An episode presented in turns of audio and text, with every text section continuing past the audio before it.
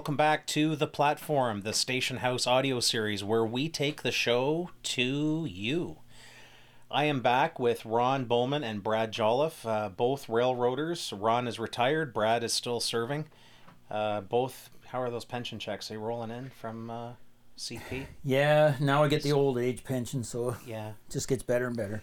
If you ever need a hand spending all that pension money, Ron, you just, you got my number. no, no, I, I, I, I'm happily married. It does, it doesn't last. It's, we're we're back today uh, guys last time we were together we were talking about train orders and train order territory and i told you that my head was swimming when i first delved down the rabbit hole uh, of train orders I, st- I think i know a little bit and maybe just enough to make me dangerous but you guys are the experts um, i want to get back on that subject and some of the things that i was thinking about since we, we last talked uh, and for those who are just joining us, you can go back and listen to our first episode of the Station House audio series where we introduced this. We said a few things. We said that you could railroad in train orders, you could railroad with a timetable uh, and a watch and a rule book. One thing that I found interesting, and, and maybe Ron, you could talk about this, is let's say that the timetable had a train. Let's use 904. 904 was called the Lord of the London. It was uh, the hottest train on the London division. It was an eastbound train.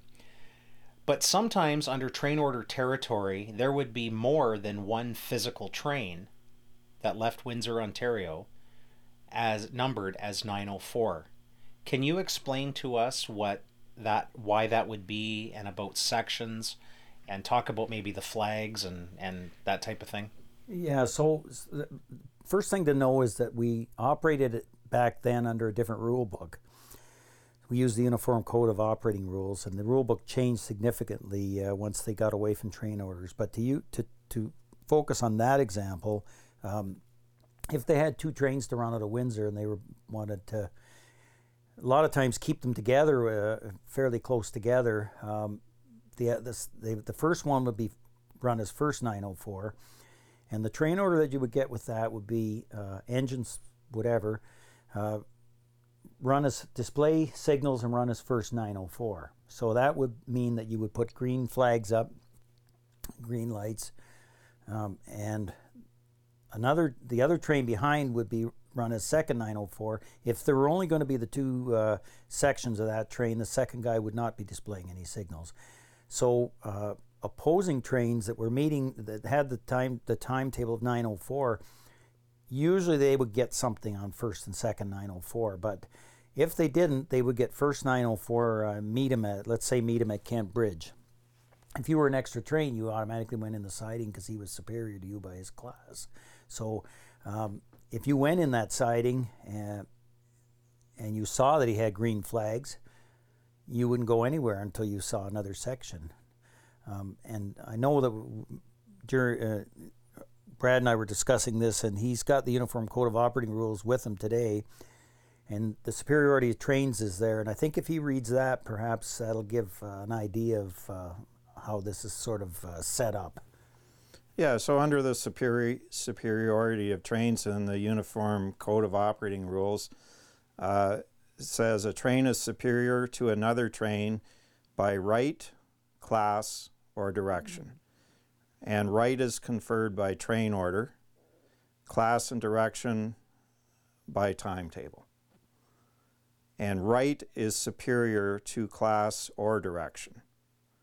And for single track, direction is superior as between trains of the same class. So if you had two uh, uh, second class trains uh, on the London division, the eastbound would be superior by direction. Correct, Ron? Correct. So if they put a meet out 903 meet 904 uh, at Coakley, then the inferior train in the inferior direction would be the one to take the siding. So 903 would take the siding Correct. in that case. Now there is, if you look at the way the the way the description that Brad just read, the dispatcher could could put a train order out saying uh, 904 meet 903 at Coakley, 904 take siding at Coakley. That uh, that type of thing has happened to me before. Uh, most notably, I remember putting him putting. We were on an extra train, and they put 904 in the siding because they knew I was trying to get home because my wife was having a baby at the time.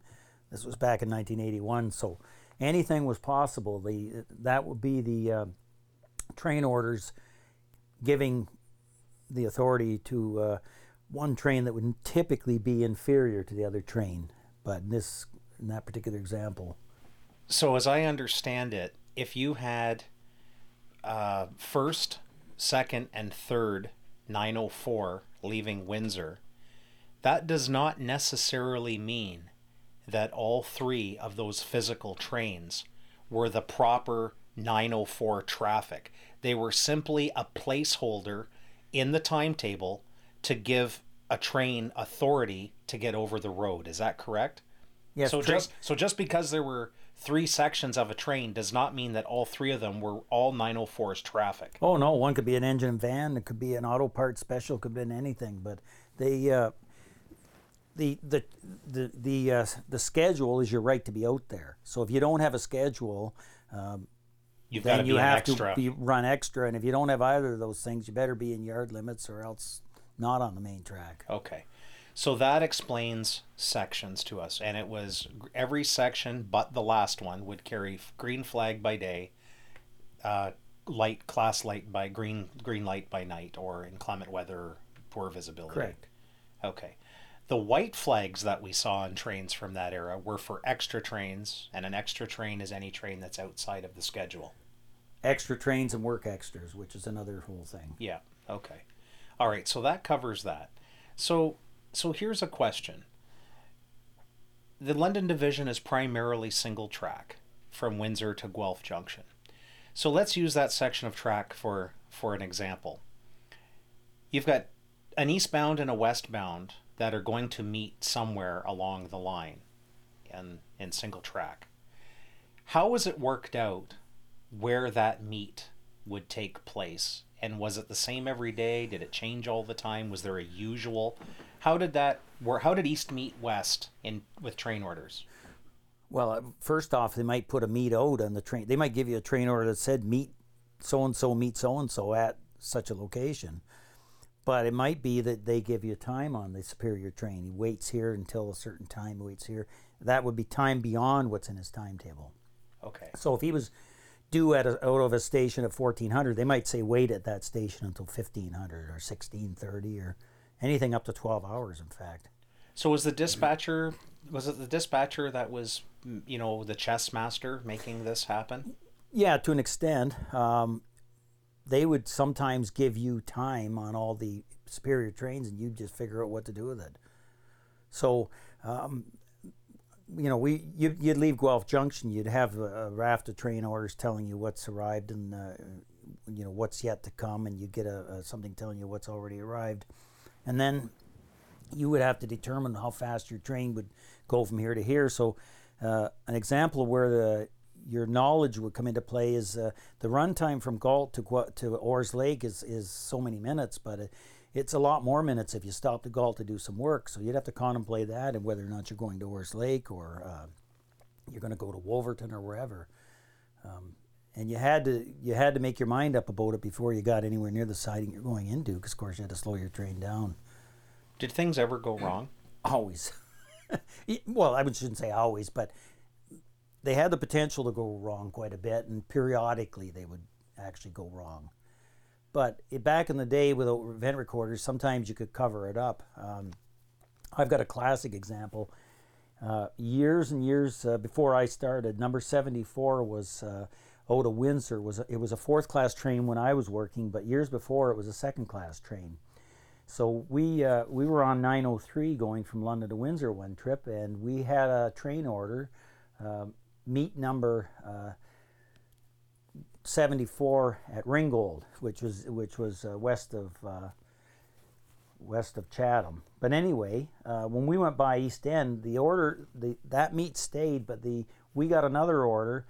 Um, I'm just trying. No, pardon me. The other guy had an order, another order leaving Windsor that said 903 take siding at Windsor. Now he was a fourth class train, so uh, he was supposed to take the siding for 903, but he had an order with him that said number 903 takes siding uh, at Ringgold. We didn't get that order at Chatham because the operator made a mistake. He didn't give it to us. The dispatcher had, issued it, and he didn't put it with the orders. So we arrived there. We went down the main track, and uh, 74 shows up, and they, the engines crews talk to each other. What are you doing here? What, what, why are you? Why aren't you in the siding? What do you mean? Why aren't we in the siding?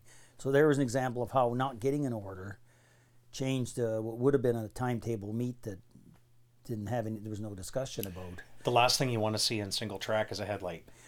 Oh yeah, but in this case here, I mean, we were protected by the signals. But um, if you're if this is happening out on dark territory, which is track without signals, um, potential's there for a head on. And so I mean, we did. I mean, over the years, things happened that I'm sure Brad's got examples too. Things that you you misjudged your time, and you or we used to say stab you stabbed the eastbound, you stabbed 904, um, you know, for a few minutes or whatever.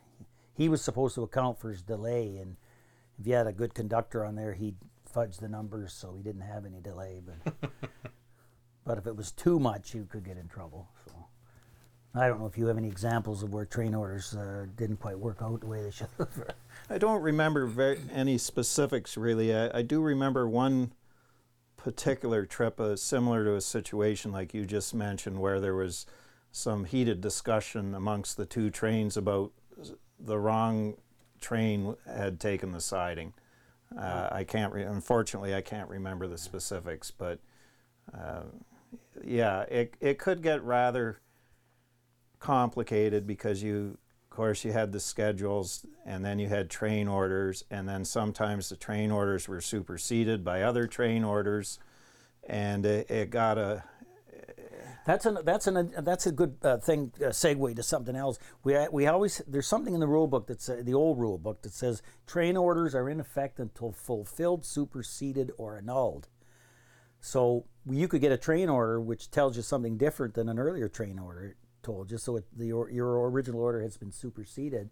It's been fulfilled if you did what you were supposed to, but annul means they might annul the schedule of something or annul a meet or, or you know any number of things. But so there was another thing you had to take into account when you were contemplating the orders, right?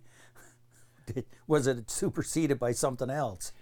What do you guys think of this statement? Train orders was thinking man's railroading. Well, it was, in, in as much as if you look at now, uh, the, the thing now is they tell you go here, go there, do this, do that. It's pretty hard to screw it up. And with centralized traffic control, it's pretty much Simon says. Well, it is, and all you all you need in centralized traffic control back in the day or now is information on all the slow orders and permission to be out there, whatever that is. Uh, right now, it's a daily operating bulletin, I think, uh, but years ago it was a clearance. So you leave Toronto Yard with a clearance, and there might be some slow orders. I, I have left there with a clearance with no orders on it, just just uh, you know number nine oh three or whatever. That was that. Go to the store, get the bread, and come back. Just and of course follow at, the light at your initial terminal, yeah. checking the train register. Right. To ascertain that all superior trains have arrived or left. Well, that, and that was the conductor's job, and uh, I do recall one time at Guelph Junction, you had a, an actual form for that. So you gave you, you filled out the form and advised the engineer of what trains had arrived and left, um, and your train orders made up the rest of the information you needed. Well, I didn't fill the form out that day, and the assistant superintendent got on with another guy. And where's your? Uh, I'm trying to think of the name of the. There was a name for the slip, but anyway, where's your so and so slip? And Oh, well, I didn't actually make it. Register check, maybe was it? I believe so. Yeah, yeah. register check. So anyway, uh, I didn't actually have it. We're talking 40, uh, 42 years ago, so I think I could be forgiven for we'll for, we'll some for, of the details. We'll, we'll, we'll, forgive you, Ron. But anyway, you could there was a, you know you could have got into trouble there because you didn't if you didn't check that 50 had arrived. Let's say maybe he's coming. You know, you had to get the train register out and look at it and see who was there. So I have two questions left uh, for this segment, and I'm going to pose one to Brad, and I'm going to pose one to Ron, but both feel feel free to both touch on them. So Brad, on the London Division, um, back in the day, ruled by train orders. If your authority to occupy certain pieces of the railway was by order, what role did the signal system play? and what signal system was it back in, in your time with CP? Well, from uh, from Guelph Junction westward uh, was ABS ter- ABS territory, automatic block signal system. So the, the signals were were actuated by the uh, not set up by a train dispatcher. They were just actuated by the train itself, So by track circuit. the track circuits. And uh, the big benefit uh, of that, I guess, over the total dark, what as Ron mentioned, dark territory where there's no signals at all, was those signals, in most cases, would relieve you of providing uh, uh, flag protection if you went in emergency at a certain location. Uh, and in dark territory, you your tail end brakeman had to go out and flag. So back 2,000 yards with the flagging kit, place torpedoes, uh, fusees, etc. Or even if you weren't making normal time, uh, the conductor was throwing off uh, either yellow or red fusees f- from the from the van, the caboose. We called them vans in the in the Lo- London division. They were referred to as vans. Yeah, protection against following trains wasn't Following required with. ABS. The other advantage it had was if a switch was open or broken rail, it would tell you. Yeah. It didn't convey any authority to you, uh, except that you had to adhere to the signal indications. That that's there's a difference between authority and permission to to proceed. I guess you would say. And it's still the same today with Yeah. the uh, with uh, the OCS clearances. Tho- those ABS signals do not convey any authority. It's the OCS clearance Right. that conveys the authority. So, uh, yeah, and if you're in dark territory, they space the trains by 20 minutes. So the first train out the, the would go, and then the next train would wait 20 minutes, and they would depart, and that would allow a bit of a buffer. But you could you could leave five minutes apart with ABS, as long as you had a signal that gave you enough permission to go, at least to the next signal, if not further. So in train order days, the your your authority to occupy a section of track was by order Timetable and order. and yeah. order. The ABS automatic uh, block signals were simply telling you the condition of the track ahead in terms of occupancy. So green is a clear block, yellow is one clear block. Well, I guess green would be two clear blocks ahead. Yeah, we used to call it a, a clear and then approach, and then those names have changed since the change in the rule book. But yeah. And I also understand with ABS on the London division that there were red lights that were absolute where you had to stop and not pass it. And is that correct? without written authorization, and they Yeah. would be indicated by an A on the signal. yeah. And then there were uh, red lights where you could stop and proceed past that signal Yeah. even though it was red. That and was- those were the staggered. Well, Staggered uh, heads. Yeah, uh, there were certain signals. The intermediate signals could have a single aspect, a single lens on it, and still be a stop and proceed. Still be a stop and proceed. So if it didn't have an A on it, yeah, it was the a only, stop and proceed. The only thing that mitigated that was a G for grade, and that was where uh, uphill. If you had a heavy train, they put G on some of the signals later on, so you didn't have to actually stop. You were just probably crawling anyway. So what would be a reason for stopping and proceeding past a red signal on the London division in Train. train order days? train stopped in the block ahead. Uh, in somewhere in that block, maybe he went. Maybe he's two feet this side of the the next signal, or maybe he's two feet past that signal you're looking at, Okay. Or- going, going the same direction as you are. going the same direction. Or it could be a broken rail or a switch open. Uh, you know, somebody forgot to close it, or vandals opened it, or something. So it would be stop and proceed at a restricted, speed. Okay. yeah, which is half the speed. On the of- lookout for uh, switch not properly lined. Prepared to stop short of switch not properly lined. On the lookout for broken rail. Right. And restricted speed is defined by It's in the rule book. It's uh, not a, a speed permitting you to stop within half the range of vision, not exceeding 15 mile per hour. so things like curvature and obstacles, Fog. fog, Fog was a big one. Yeah. Yeah, nighttime, like the range of your headlights would would range, would could even slow it down from 50. Yeah. If you enter, if you and broken rails, you can barely see even in the daytime. So, you know, good luck with that. That was the one question I had was was uh, the the purpose and the function of the signal system.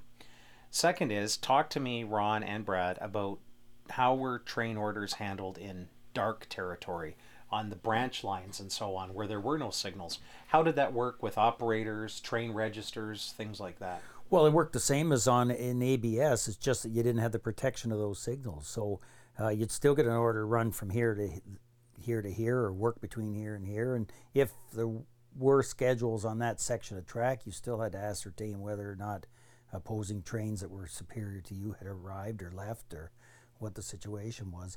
The difference is you didn't have any kind of uh, protection in terms of signals. Even in ABS, if you made a mistake and set out past where you should have been, you would, in theory, you get a light that would stop you before you hit anybody because there'd be a few blocks between you and the opposing train. But in dark territory, there's nothing. So you would, you know, you would rely on the train orders to tell so you somebody waits or schedules can't the train's canceled or, or I should say annulled. Um, but other than that, they're they're they're the same. So you would, I know around uh, the Woodstock area on the branches, you would have to stop and sign a train register to to show that there was a movement that was on the branch, correct? Right. So, for example, Ingersoll always had a train register. So, if a train had come from, um, if you were wondering about number 73, let's say you were going from Tillsonburg uh, back to Ingersoll uh, and headed for Woodstock, the only train that you had to worry about at the time, perhaps, depending on the time of day, and this is where your timetable comes into play, let's say 73, which was the train for St. Thomas, you'd check the register and see if he's arrived. If he's arrived, then you can head out if there's nothing else ready to come at you. But um, if you had nothing, you'd have to get an order somehow. Now, when there's an operator there, they give you an order. But if there's no operator, you'd have to go to the phone and talk to the dispatcher yourself. Did that ever happen? Quite a, or did it happen quite a bit where you a train crew would actually have to dial up London and talk to the DS? The odd time you'd get a, a you'd have to get an order from them, but typically uh, you could check the register. The times seemed to work pretty well together. So um, 73 come out of uh, Woodstock at midnight. So um, I'm just thinking of the jobs on the Tillsonburg. They would, the one job started just before midnight, and you get back to Ingersoll around noon hour. Well, 73 is probably gone. The other, uh, the other thing, uh, but you'd have to determine that. The other thing you have to look at in the train register there, even if you're okay to go, you got to make sure nobody left just ahead of you. If they did, you got to wait. You don't want to leave five minutes after the guy ahead left and he stops and then you run in the back of him, which could happen with 78, for example. He's coming back, so that's uh, I I don't know if that clarifies it or not, but yeah, I, I think so. I mean, for, for people listening that are interested uh, in this type of, of authority uh, with the train orders, it does take a while to get your head wrapped around it. And I can just imagine what it must have been like, Brad, hiring on in 81 as a trainman and you're getting a rule book and a timetable and you're thinking man i just want to go and take pictures of trains now you're doing it it's, it's pretty overwhelming uh, luckily back then you know when you're hired on as a trainman more often than not uh, sometimes depending on the job there was uh, definitely a, an experienced conductor and sometimes another trainman as well in addition to the locomotive engineer. So it's not like now where where it's two man crews and you're qualified as a conductor and they just throw you right out there into the fire and. Uh, yeah, we have. I mean, we have mentors. The thing is that, that I always, when I started, we always had full crews. So you had a conductor when you're at the back and uh, to sort of tell you things, explain things. There was a period in time where they reduced the crews, so all you had at the back was a conductor and no brakeman and you'd be back there as an experienced conductor, and the head end brakeman would be a mile and a half away from you, and you really only could communicate with them by radio. So if you had some work to do at a particular station, and this individual was relatively new, you'd be on the radio saying, "No, don't forget the derail" or whatever. And yes, it was. Uh, that was depending less... who your who your brakeman was on the head end, right? And and the length of the train and whatnot. You couldn't. What you could do to help was somewhat limited, and depending on the person, uh, it could be a little nerve wracking for the conductor because when things go wrong, well, you getting yeah. it's the family plan. It Everyone. is, and we, we we've actually we've had the odd individual that was less than stellar in their performance. So I I uh, I remember one time at Galt going east, we had to do a bunch of switching. I told them to pull the train up to uh, into Killeen, like up the main track, and bring the engine back through the siding and I'd help the guy because I didn't. I knew he would just make a mess of it. And, and uh, that dispatcher asked me uh, several years later, "Why did you do that?" And I said, "Because the head end brakeman was uh, completely inept, and uh, I thought it was faster, even though you wouldn't believe it. I thought it was faster than letting him try to do this himself." So Sounds like railroading was a lot of fun. it was interesting. 40 years ago. Uh, I did think I did say there was two questions. I had one quick one left, and then I'm going to let you guys go for today. What is the difference between an extra and a work extra? Because you'll often hear extra 47, 44 west, or you'll hear the on work that. the work. I'm sure you have the work extra. What is the difference between a work extra and just well, an an extra, has direction, and a work extra doesn't have a direction of travel. So a work extra would typically their work extras are trains that do work like uh, unloading ballast or plowing snow, but but there are situations where we they run trains as work extras because they're doing a lot of back and forth switching or whatever. And uh, but the work extra has uh, basically the parameters of his authority are based on time and, and location. So he would that would train would work extra between one point and another from between the hours of say 0700 and 2100 let's say. Uh, but the extra west they don't have times they just have run extra from here to there. Brad, anything more on, on work extra versus extra?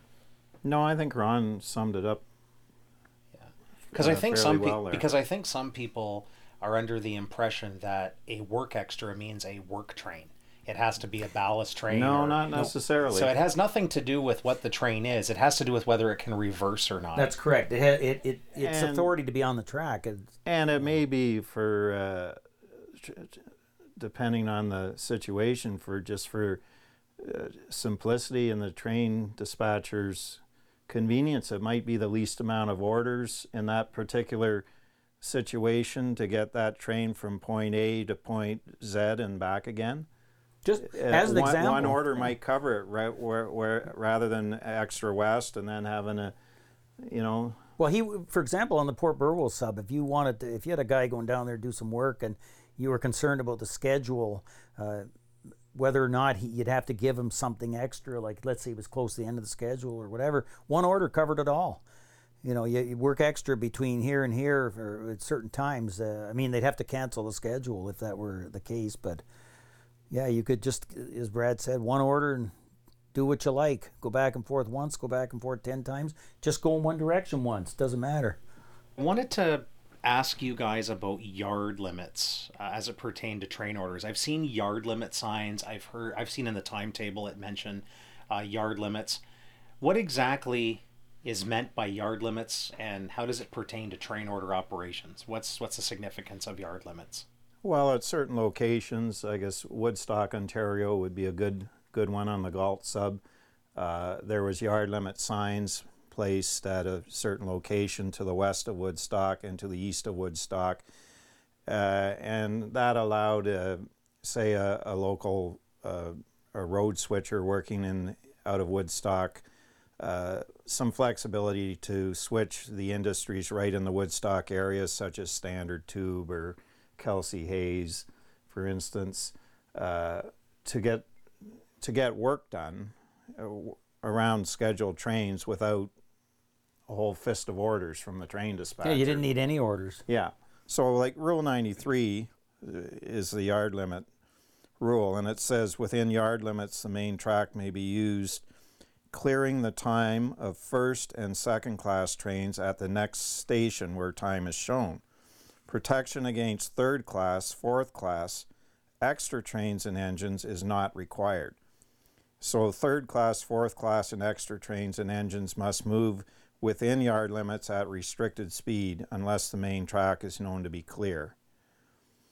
Uh, known to be clear is, means seen to be clear, basically, if you don't have signals, for example. Right. Yeah. So using Woodstock as a case study, uh, your ABS as you approached Woodstock, say, let's say you were uh, westbound, so you're you round the curve at Coakley, you're on the main track. The signal, the ABS signal at the Thames River is going to be green. That doesn't necessarily tell the whole tale, though, does it? that the main track is clear through through the yard limit at Woodstock. Is that correct? Even though I mean, it- Only uh, in ABS territory, um it says indications permitting trains or engines to proceed do not relieve third class, fourth class extra trains and engines from the requirement of moving at restricted speed, except that clear signal, Rule 281, may be accepted as indication that the track is clear, but only to the next signal or block end sign. okay, Uh, it, you know, we should point out that you could back up your whole train in yard limits too. So whereas you can't do it when you have a proceed uh, clearance now, so it's not just the light engine; it could be the train itself could back up. We we had an incident with a car one time at Galt. We backed the train up to where the accident was. We had a short train, an acid train, and this car collided with us, and we were a mile past them. But we were it was all within yard limits, so we were able to back up to the scene of the accident. otherwise you would have to have Oh, you'd have uh, to get a clearance to back up. a up. clearance, like a train order for that, or uh, or Something. if, or if you were a work extra, you could do it. Yeah. Okay. But in yard limits, it's just a facilitation rule, I think, for all the So at, you Wood, do. at Woodstock, I mean, the, the yard limits were used all the time by the various road switchers there, and you just had to be aware of your your second class trains. Yeah. So, so as an example, uh, if you were out there working in the daytime, you had 904 to worry about, and I don't think there was anything up until 9 942. So you would have a few hours after 904 went by, a couple of hours anyway, before you had to be off the track. But if there was a mainline uh, track switch that was open, there would be a re- there would be relays on those. Or if there was a box car, if the yard engine was on the main track, your ABS would would be red. Oh, the ABS would still be uh, involved in that, sure. Yeah. So that fourth class train coming down the hill toward Woodstock would encounter signals that would ensure it stopped before it got anywhere near that car, Excellent. or open switch, or whatever the case was, or he had to be prepared to stop and throw that switch and see it. Okay. Okay. Well, that clears that up. Yeah, because I've heard I've heard of uh, you know yard limits and seen the signs and so on. So oh, that's that's helpful. That's great. Excellent, guys. This has been fun once again. I want to talk to you guys about winter railroading and uh, working snowplows, which I know you guys both love the snow. So we'll come back and, and talk about snowplows. Thanks, guys, and thank you for listening to the Platforum Station House audio series.